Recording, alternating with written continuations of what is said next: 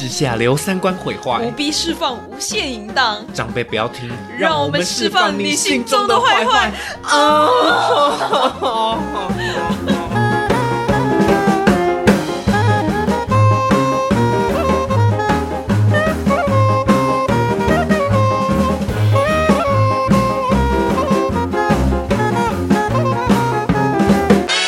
我觉得别人一定会觉得我们很冷漠无情，然后很有钱人思维。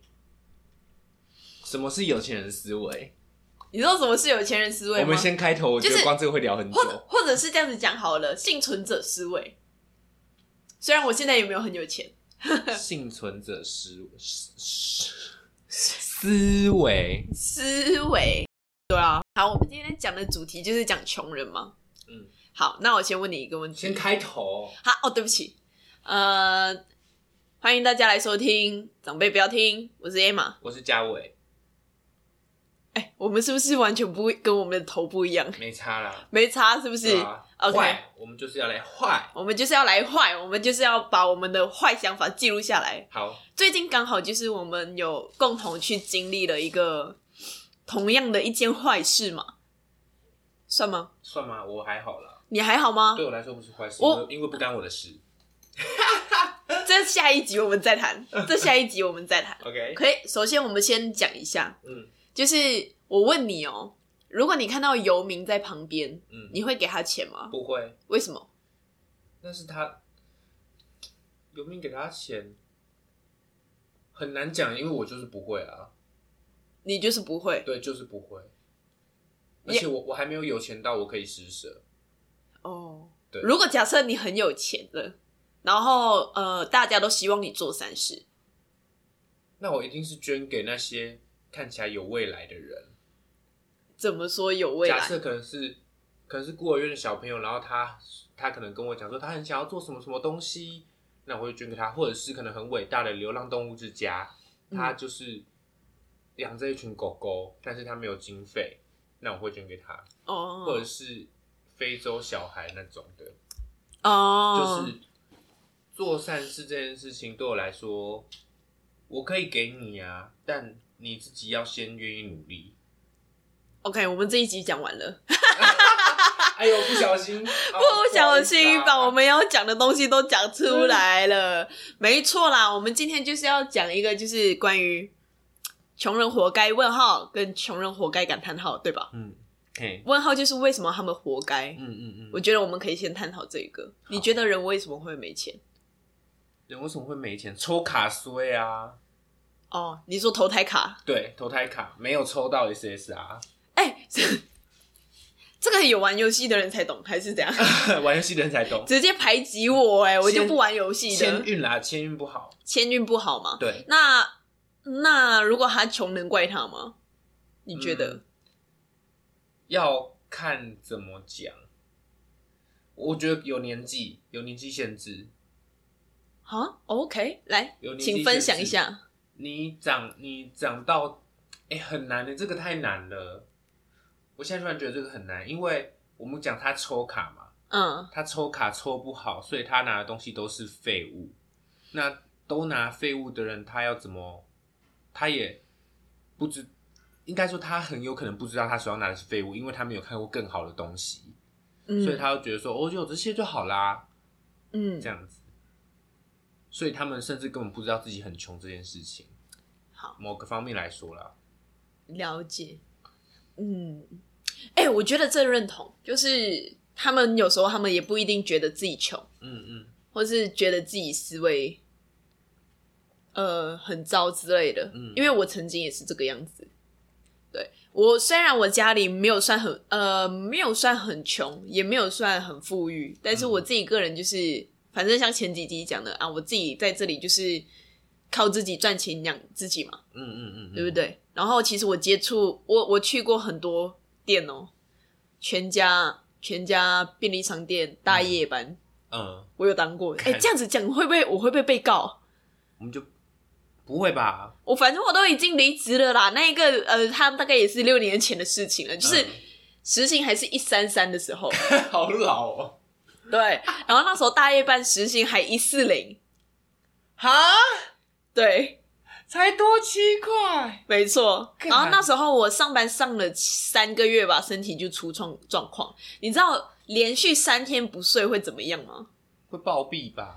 我那时候是真的，我觉得自己快暴毙。干，那时候是这样哦，就是因为我自己刚到台湾，然后我不希望跟我家人拿钱，因为我念的东西是我自己喜欢的，所以我他妈的有骨气，我就自己去赚钱。嗯，然后我就先去全家便利商店去打工了，然后他就，然后老板就很好心嘛，然后就是收留我这样子。嗯嗯，然后那一天的行程是这样哦，就是下午我还去西门町的家乐福，哦，讲的很明确。欸，打工吗？打工啊，然后打那种，是外呃就是外场，就是嗯餐厅外场服务人员。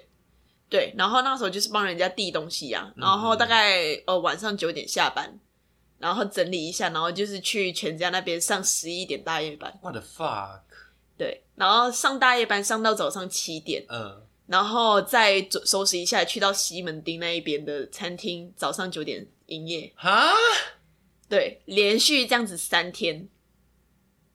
怎么可能啦？我那时候真的是这样啊，我那时候十八岁，我就这样子了，哎，十九岁了。发疯哦！对，反正那时候我就是很没钱呐、然嗯后嗯嗯嗯又一个人在外面的，嗯你知道，其实呃，一个人留学其实蛮孤立无援的、啊。嗯嗯，然后反正就是自己想办法嘛，自己想办法赚钱。嗯然后那时候我是上，就是礼拜五晚上就开始这样，然后经过礼拜六、礼拜天，然后礼拜一是我们导演课，嗯对不对？嗯然后导演课要上导演课的时候，刚好就是连续三天这样子的行程的时候的结束，然后我根本还来不及睡哦，然后我就去上导演课了。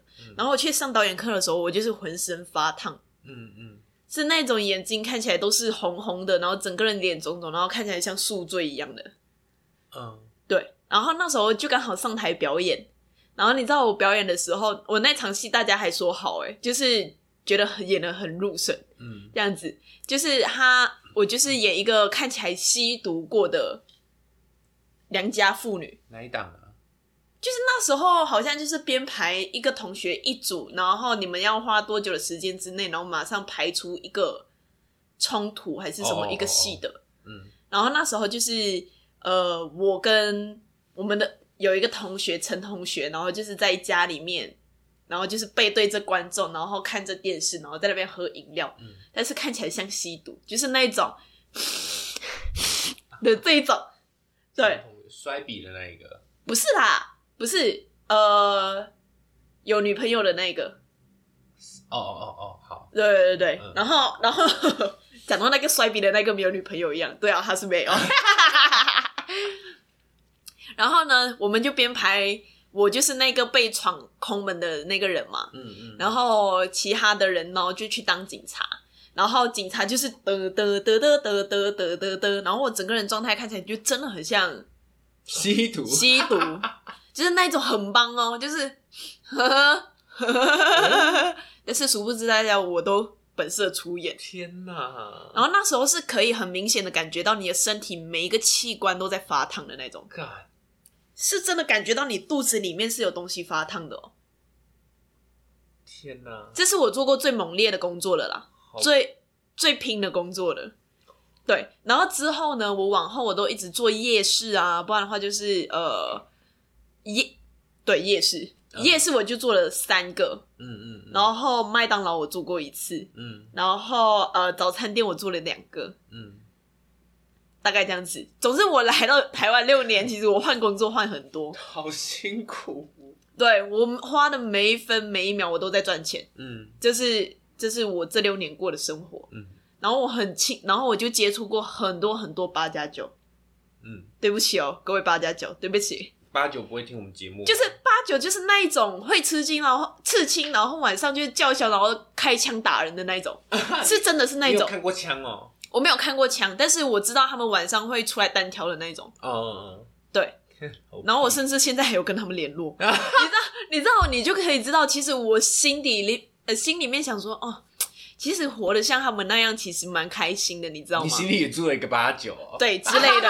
我觉得我自己心里住了一个八九，就是你知道，兄弟姐妹都讲义气的那种感觉多爽，我我懂你意思。你懂吧？你知道例如说我现在烧发烧嘛，我直接一个哎哎、妹子，我帮我买快塞，他就啪，然后就帮你买快塞的那种，嗯，这种这种加酒。然后甚至我还有遇过，就是同事，然后他是早上半夜去打完架，然后这里肿一包回来上班的，对的这种哦，哦，对。然后，但是因为我本人还是想要去全职当一个演员嘛，嗯嗯嗯，我在此许愿，我要全职当一个演员。然后，呃，我觉得这个工作跟我的那一个目标是背道而驰的，对，所以我毅然决然觉得我要跟这些人切割，嗯嗯。然后我就回来跟你们嘛。然后我也觉得跟你们在一起，我觉得很棒。嗯嗯，然后到最近，我就有遇到我的之前的同事八加九同事，然后我去跟他聊生意，嗯嗯。然后他觉得这生意很好，就是呃很好很棒，然后呃可以做做看，嗯，但是不知道为什么我没有联络他，大概两个礼拜到三个礼拜的时间而已，嗯。他就直接一百八十度转，嗯。觉得这个他不配。听好哦，他自己跟我讲说，他从小到大，然后受到什么对待，什么对待，他觉得他成为八加九，因为他自己不值得被救，所以他就选择继续 down。嗯然后那个人他现在二十几啊，二十二岁，跟我妹平岁，嗯，已经有一个三到四岁的小孩子了。哦哇，怎么听起来我好像没听过一样的感觉？你没听过吗？我听过啦，我我我还是在惊讶了一次。反正他就是有小孩，但是他小孩判给他前夫，然后他现在正在吃官司当中。嗯嗯呃，官司是伪造文书。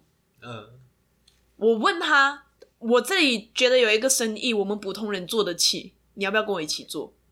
他跟我说，他他跟我落落等，他跟我讲说他的家人啊，小时候忧郁症啊，打他，希望他去死。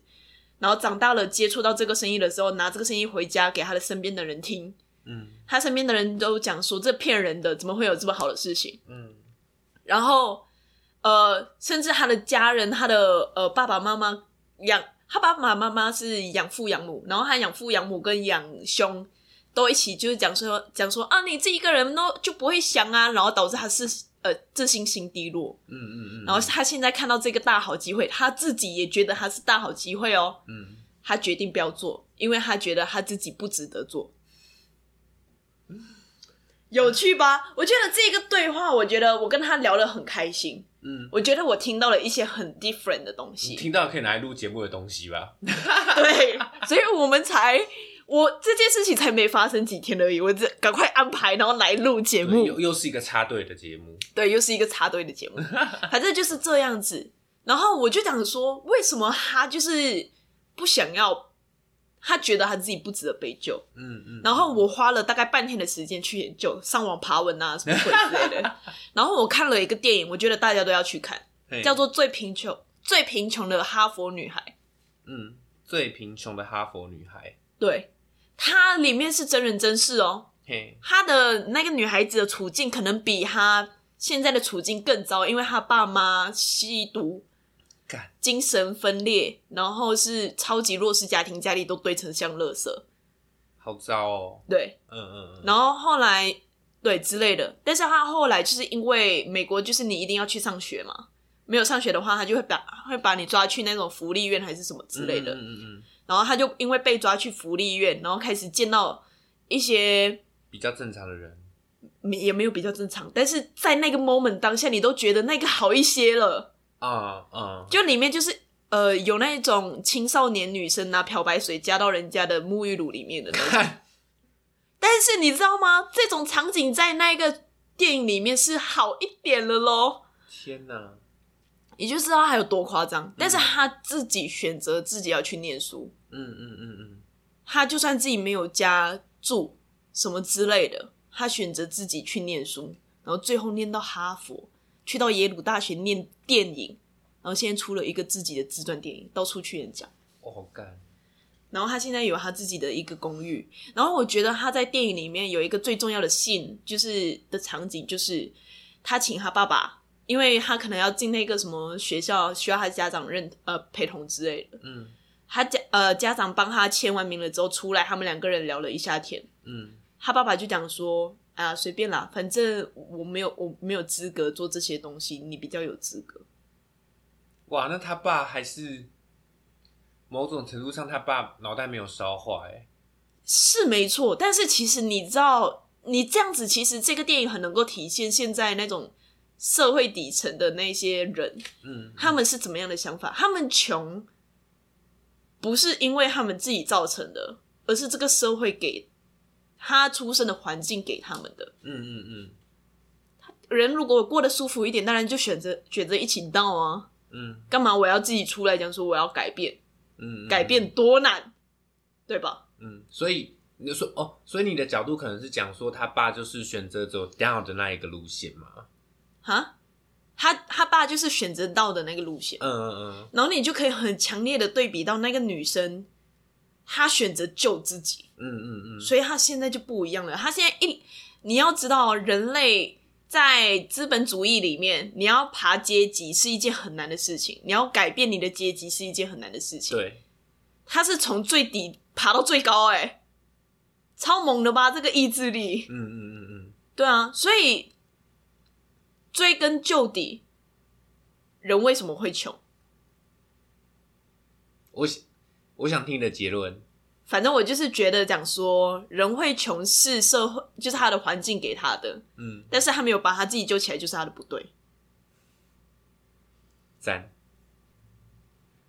蛮酷的，所以这就是为什么我的标题会写是什么“穷人活该”问号，穷人活该？感叹号。嗯嗯嗯嗯，你活呃，你是穷人，我们不应该怪你很穷，但是你没有把你自己救起来，这是你的问题。嗯嗯嗯，这个世界上有太你，你真的应该要去跟这个世界上去 ask 某一些东西。我跟你说，我知道这一集我会招来很多 hater，但是你知道就可以知道大家讲话的那种素质到底在哪里。就是所以 I don't care。应该说，如果会感受到，就听完自己会觉得不舒服的话，哇，我我这样讲会更更弱 hater 吧？讲啊，听完这集反正不是长辈不要听吗？听完这集会觉得不舒服的话，那就是你就是翻不起来的那一群人，其实之类的是这样。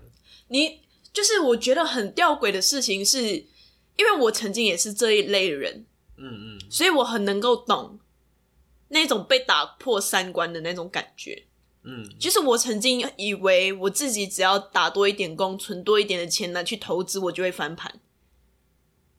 No No，这个太慢了，所以你要不要去找另外一个选择？反正就是，反正而且而且说真的，我从那一边，我从那样的环境来到你们这里的环境，我过程中我花了一年的时间去调整这个心态。嗯嗯我是一个很渴望成功的人，嗯就是我是一个八加九，我内心是一个八加九，但是我的内心很渴望成功。然后那一种你的视野不一样的感觉，是会让你不敢相信这个到底是不是真的。嗯嗯嗯嗯，但是我目前到现在嘛，我是选择相信的，不然的话怎么会有这个 podcast 是吧？嗯嗯嗯对啊，所以而且那种感觉就是你从一个世界，然后焦头烂额，负面能量一堆，然后跳到另外一边，哎，他们正面的好假，但是这种东西好像冥冥之中它是可行的，对，就是正面让正面这件事情让负面的人看起来觉得他们真的很天真，但是说真的，赚钱这么多方法。你最缺的其实就是后面的那个信念而已，你就是那个概念。还有敢不敢去试？对因为有试都有机会，啊，坐在旁边看的就是绝对没有嘛。对啊，对。你这样讲完，我有想到我有一个故事，来讲啊，反正到我听故事干我讲的嘴巴很口渴 哎、你发现我前面几分钟全部都在让你修，哎，十八分，十八分钟都给你修，气死了。好好听好听。好，好，反正那个是我在要升大一的时候的暑假，嗯，所以我就参加一堂课。这其实我现在讲的这个东西，一定会有人觉得，或是我可以直接跟你们讲说，就是资源的差异。我抽了一张我的我的投胎卡，我抽了一张不算太差的卡，甚至还不错。嗯对，就是怎么讲？我先讲我家我家的环境好了，没有到特别有钱，尤其是在我小时候，家里都还是穷的。可是他们现在就是过得还不错的生活，因为他们很努力。嗯，对。那这个努力也不是说真的到暴富，可是现在对于他们来说，他们的稳定工作，还有我妈甚至自己卖淫，哦，我妈是做手做银饰的啦，然后有有几有一个柜位这样子啦你。不能够诋诋毁你妈，虽然她不会听。哎、大家，她每次跟我们介绍她妈妈的时候，都一定要这样子讲。我妈是卖淫的，What the fuck？你的我在这里标我妈的账号，然后我妈就会傻眼。我妈真的是在卖银饰的啦。真的啦对我要，讲什么啦？忘记了。哦，就是有抽了一张还不错的卡，就是他嗯从以前很穷，可是到现在，因为我妈是会一直去，她也是渴望成功的人，她也是会一直去上课，然后财商课、财务管理的课这种东西，她是会一直去想这些东西的。嗯，对，所以等于说我的视野有被打开一些，嗯因为这些，因为我妈接触的那些人，那我大概知道说，哦，有钱人可能大概是这个样子想。不过我妈的心态，毕竟她年，哦，这个希望她真的不要听，哎，她年纪也到了，因为不是。就有一件事情，不是说大概你的人生的想法到三十几岁就被定型了吗？对你的世界就长这样了。对，所以我觉得他，因为她毕竟到那些的时候，病态也是算年轻，心态年轻，可是他也可能也四十多了，嗯所以可能没有办法被改被转换的这么过来，所以他的概念可能没有这么完全，就是有些思维跟想法的时候，从他脑袋里想出来，我还是觉得不合理。嗯就是想说你你要有有钱的思考，不是这个样子的。我有时候会对他的东西提出疑问，我不会直接在他面前讲的，我没有这么没有这么带种，大概是这样。这是我的环境，就是我抽到了一张还不错的卡，我稍微也看得到一些东西，所以因为这个东西呢，所以我去上一个课，所以那一个课它是一个七天六夜还六天五夜的创业营，哦，你那时候你参加的时候几岁？十八。你十八就在参加那种创业营所以了，你我跟你有趣哎、我跟你说，这就是资源的差异 OK 非常的残忍。OK，那一堂课要我讲它的售价，哎、它的售价是三十万。你说一个人？一个人哦，三十万，对，三十万。然后因为我在台湾上，因为这个老板就是开这个课程老板，就是他的三十万是在，尤其是中国大陆，你知道中国人很很向往成功，嗯，所以开多贵的课，他们觉得说哦，只要都会买很容易都会买。OK，所以在它价钱是三十万台币，在大陆是三十万人民币，类似的啦，嗯一个创业营队。然后在台湾呢，不用钱，Why？因为他就觉得说，那个老板就觉得说，我要回馈台湾人，回馈台湾人这样子。可是不用钱，不用钱，这标准更高。不用钱的标准是什么？你的这个名额必须要是有在我这边上过很多课的人才拿得到的名额。就是你一直都有在上他的课，对啊，他的课大概都是六万、六万、十二万这样子的。对啊，我妈没有去上，所以我借着这个故事，我要跟大家讲人脉有多重要。嗯就是因为那一堂的创业创业营队是专门否大学生的。那因为我妈认识一个朋友，他就是讲说他有上很多课，所以他有那个名额，但是他那个朋友的家里名额他并没有符合，就是大学生可以的，所以他说：“哎、你家儿子刚好这个年纪，那你拿去上啊。你就上了一个三十万的东西”。对，Oh my god！大概是这个样子。所以你说课程内容真的很怎么样吗？我觉得还好，就是以经历到大学，然后这几年我又去看了一些东西的话，我其实我现在会觉得那个营队还好。可是对于我那个时候来说是震撼的。首先我们想，你要有一个三十万名额的课程，甚至那个名额是用钱不一定买得到的，那跟你一起上课的人都长什么样子？这是不是很熟悉啊？我们是不是前几集有聊过很类似的东西？有，对，所以重点就是那些人。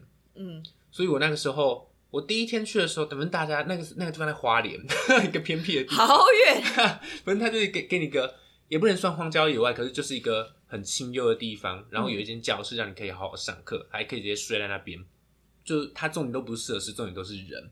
反正我去那边的时候，上第一堂课的时候，你知道，我大学生跟我同年纪的人，大部分大部分都跟我同年纪的人，再老也没有老到哪里去，绝对不超过三十。可是大部分应该都是绝对没有超过二十五，大部分他们在聊的是什么？他们在聊是他们三四个人在那边聊说，哎、最近股市怎么样怎么样怎么样，然后期货怎么样怎么样怎么样，哎、我要买那一个，或者说，哎、我不，我觉得未来的市场应该是怎样怎样才对啊，我吓死了。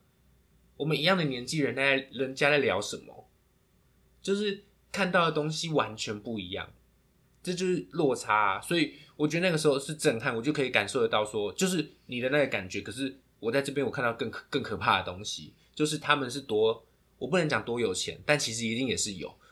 就最惊讶是他们的眼光有多高，他们在谈什么东西，他们一直在，他们真的是很热切的想要成功，所以一直在在找商机，和大家聊怎么样合作，怎么样去呃投资这种东西。而且因为那是创业营队，所以每个人基本上都带着自己的案子，也有大陆人，也有台湾人，都带着自己的案子去聊。因为那是三十几万的课程，你说真的那个营队上课有用吗？大部分人来讲是没用的，对我来说有用啦。可是我为什么讲对大部分人来讲是没用的？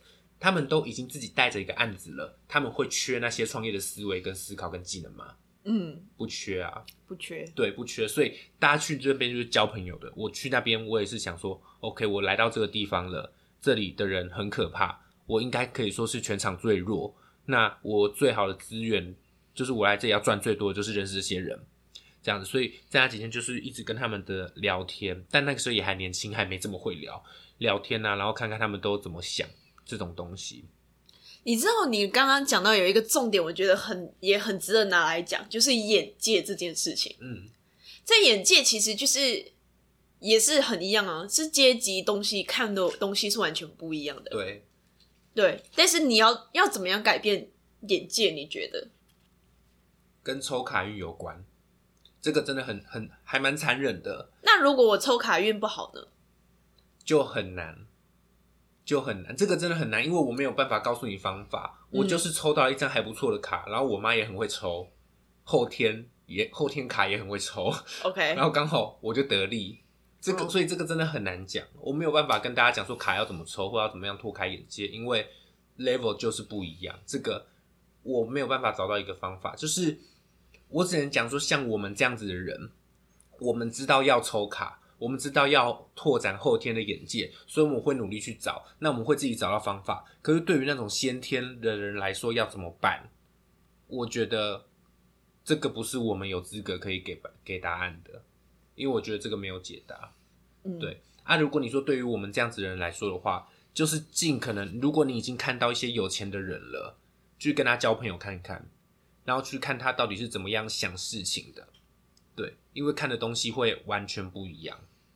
如果他是那种烂人，那当然就走开嘛，他赚的是肮脏钱就走开。那如果他，或是我觉得这个还是回到思维吧，他的思维到底长什么样子，就是他是怎么样想一件事情的。可能我们看某一件事情的时候，他看到的可能是啊，不然啦，随便讲一个东西好了，随便胡乱哦。看到甜甜圈，一般人可能看到说哦，那个是很好吃这样子。可是后来，可能再高一点的，可能像我们人这样就会讲说哦，所以它的甜甜圈可能是怎么做的？是用炸的吗？它的调味是一些粉吗？会研究它的做法，或可能怎么做？啊，可能更高层级的人，也就是我们想不到的东西了。如果他吃了觉得很好吃，他可能会想说，那我要怎么样去认识这个老板？他真的好吃到我好像可以代理耶，去跟他谈，就跟老这个老板谈合作，然后去考虑说，那如果这个真的好的东西，我们要怎么样跟他发扬光大？所以就变成他跟这个老板在谈合作，这样子。可能是做到这种成绩的事情，就是任何的东西，我觉得最厉害、最有眼界的人，他们是可以做到任何的合作的。嗯好，来，关于眼界这种东西，我倒是有答案。嗯，我能我能够理解，就是眼界这件事情跟你的抽牌，就是你的出生卡抽了好不好有关。你知道，像我们我们两个人是做剧场的嘛，嗯我又特别是一个剧场创作者，嗯，你知道我的创作，大多人都会觉得怎么说很没有美感，谁讲啊？这蛮多人的啊、而且我做了很多作品，其实都不普遍不会被班上同学认可，因为他觉得很烂。重点是那一个人，你应该知道我在讲谁。那一个人曾经有去，呃，他的家境非常好，然后他有去那个什么韩国练习生甄选，然后有去过美国回来，我、哦、说那个讨人厌的人啊，对啊之类的。反正我有导过他，就是我作为一个导演，然后我要演一个戏，是一对情侣，然后是一对夫妻的，然后他我就找他跟他另外一个好朋友一起配，然后我整个整个想法都有哦，然后都做出来了。你知道在排戏的过程中，他们两个人是一直质疑我的决定的。嗯嗯，他们讲说这样子真的有用吗？这样子不好吧？这样子怎么会体现怎么样怎么样？你知道艺术大学里面的学生很高傲的，嗯，就是自以为文青，自以为有艺术，然后这样子之类的。但是我就是静静的做好我自己该要练的东西。然后你知道我的那个作品一演出去了之后，老师只问我一个问题：为什么那个女生讲那个台词，但是那个台词是她自己讲错的？哪一堂课？导演课啊，导一。导一，导一，你找他们两个当演员？那时候我还摸不清楚他们两个啊，那时候就是觉得讲说他好像蛮会演的啊，另外一个是他的好朋友，就一起来演。然后那时候也不用给配，嗯嗯嗯，对，所以就想说，而且你知道我这个东西，因为他们两个人时间难调，非常之难调，我只扣六个时段，嗯一就是二十四个小时，我从舞台到他们表演十分钟东西我都解决掉。嗯，对于大二来说，那是一个很厉害的事情。蛮高强度的了。对啊，嗯很高强度的东西。老师看完了之后，他是嗯满意的哦，但是我只有一个问题，什么问题？那个女生为什么她讲父亲，嗯但是她排戏的时候都讲爸爸？所以意思就是说，没有这一个人，我就是一百分。嗯嗯嗯嗯嗯，我是一个被专业剧团的导演，去过英国留学回来的导演讲说，你的这一个呈现是一百分。嗯我大学不乏有这种事情哦，嗯，不乏，大家都觉得我的那个眼光超糟的，一直都是。但是事实结果是什么？我们后来不是也得奖，虽然那不是我们的那个，不是我个人的作品，哎，真的哎，对。然后我之后我去那个呃有一个演员甄选，虽然我没有选到正正选，但是我有备选。嗯，那然后那一个甄选是八百多个人去甄选演员的部分，哪一个啊？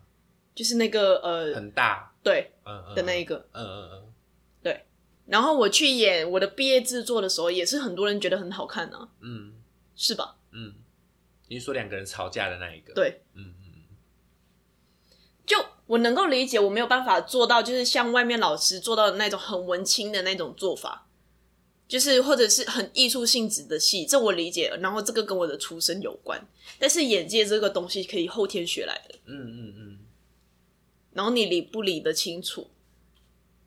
就我我该怎么讲？就是以他们的角度来说的话，我猜啦，他们可能相信说啊，现在的主流就都是看不懂的戏啊。但是你看不懂，你要有逻辑呀。作为一个学生，你是去学习的，你又不是去那边看不懂就没有就是逻辑可言了啊、秀啊，又不是这个社会，这个社会没有你想象中这么简单，不是你秀就有的。可是我要跟你讲一件事，怎么会聊成我们还以为有在聊日更剧场？又聊日更剧场，是不是？没有啦。对不起雨辰，对不起雨晨，对，对不起，雨因为辰不。晓不知道这一集为什么聊到剧场。可是我要跟你讲，刚就是不是北艺皮蛋豆腐刚开，对，有一档戏，嗯，反正北艺中心，哇，这个要这一家得罪多少人？你讲啊，反正我们现在还没有很有名，能讲就讲。反正皮蛋皮蛋豆腐就是不是因为开幕，然后请了一堆人来来做戏。啊哈，皮蛋豆腐现在的主流都是看不懂的戏。我我先不要讲我，因为我没看过，所以我都是讲客观的，好不是我都讲别人的评论。有人是他去看了某一档戏，据说据说中场休息回来之后，人只剩下三分之一，嗯因为大家都看不懂，，OK，所以我觉得这个你说他们眼界小吗？等人是蛮小的啦，因为他们可能看到现在主流的剧场圈就是做大家看不懂的戏，而他们才认为那个叫艺术。嗯。然后你知道吗？这种东西是有伤害的哦，不是现在看不到，是未来会还的。嗯真的，我等等我下线了之后，我可以跟你讲那个故事，因为这个有点机密。嗯因为我自己本身是皮蛋豆腐的前员工、嗯前后台员工，我亲眼看过那个戏在上面彩排的样子。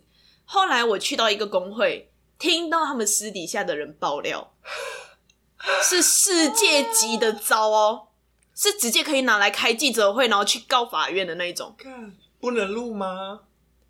不能啦，这个有点机密这有点机密，真的不行，我们不能用这个爆红吗？不能然后记者就会来接。不能，不能，不能。作为一个职业道德，我不可以讲。我知道啦。但是你私底下，你私底下你可以问我，好，我们等等可以聊还是我们现在这个赶快暂停，就直接停下来。好，没有啦，没有啦，那就暂停啊，暂。停。然后我我跟你讲完了之后，我们再录反应。好，来，我们来。暂停喽。暂停了，我们先暂停高潮。好，这里。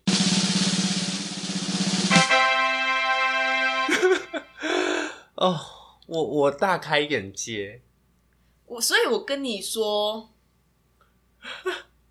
我我还沉浸在那一个，哦天哪，这一集怎么会变成这样？我跟你说，现在的人他觉得呃，现在没事嘛，嗯我自我自己做这样子的事情，看起来也很成功啊，你就等，有一天会有上天来收你的。我刚刚跟你讲的那个故事，就整个就是这样子的一个故事太，扯了啦！对吧？他们眼界很高哎、他们是一个龙头哦，他们是艺术界的龙头哦，都会出这样子的包。嗯嗯嗯，而且里面的人都很强哎、Yeah，再讲是不是就太多了？不要再讲了，不要再讲了。我们要收在这种地方。